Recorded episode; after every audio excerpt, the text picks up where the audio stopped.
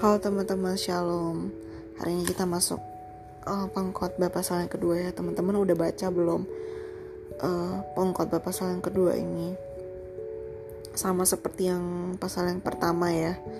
Kembali lagi Salomo menceritakan tentang kesia-siaan. Jadi kali ini tuh dia menceritakan kenikmatan hidup yang sia-sia loh.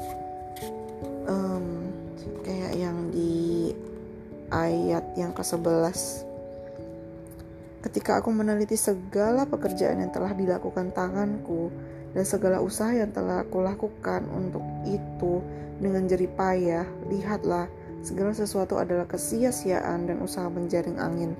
Memang tidak ada keuntungan di bawah matahari. Hmm,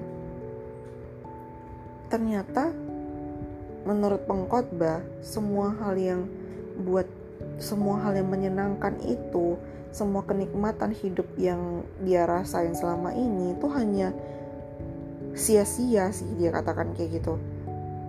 Sebagai raja yang paling berhikmat dan punya kekayaan punya kekuasaan gimana sih? Pasti dia punya banyak kesempatan untuk nikmatin hidupnya ya. Dengan kekayaan dia dan kekuasaan dia nama besar dia Salomo bisa dapetin apa aja yang dia pengen. Tapi menurut Salomo di ayat yang ke-11 semuanya itu nggak menghasilkan kebahagiaan buat dia. Hidup itu masih nggak memuaskan buat dia kayak gitu. Hmm, kita rasain nggak sih ini? Kayaknya sebagai manusia kita juga bisa tanpa kita sadari kita juga merasakan hal ini ya kita anggap memiliki banyak uang, punya rumah mewah, punya mobil mahal, bikin kita itu bisa menikmati hidup kita. Tetapi sadar nggak sih beberapa waktu kemudian semuanya itu kita rasa sia-sia. Kenapa? Karena ternyata kita hanya dapat menemukan kesejahteraan, kepuasan kita, sukacita kita yang benar-benar abadi itu kalau kita cari itu di dalam Tuhan dan dalam kehendak Tuhan.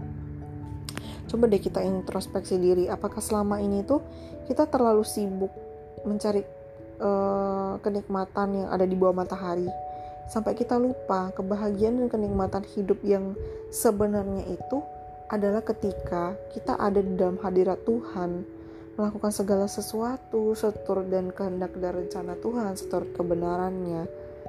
Karena kalau kita ada di dalam hadiratnya itu aduh puas banget bahagia banget nikmat banget damai banget gitu. Jadi intinya kayak gitu ya yang aku dapetin di pasal yang kedua ini.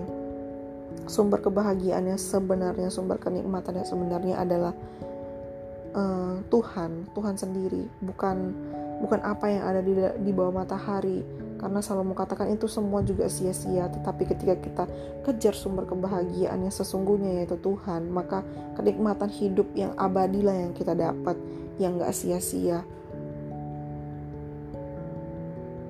Kayak gitu teman-teman yang aku dapetin. Semoga memberkati ya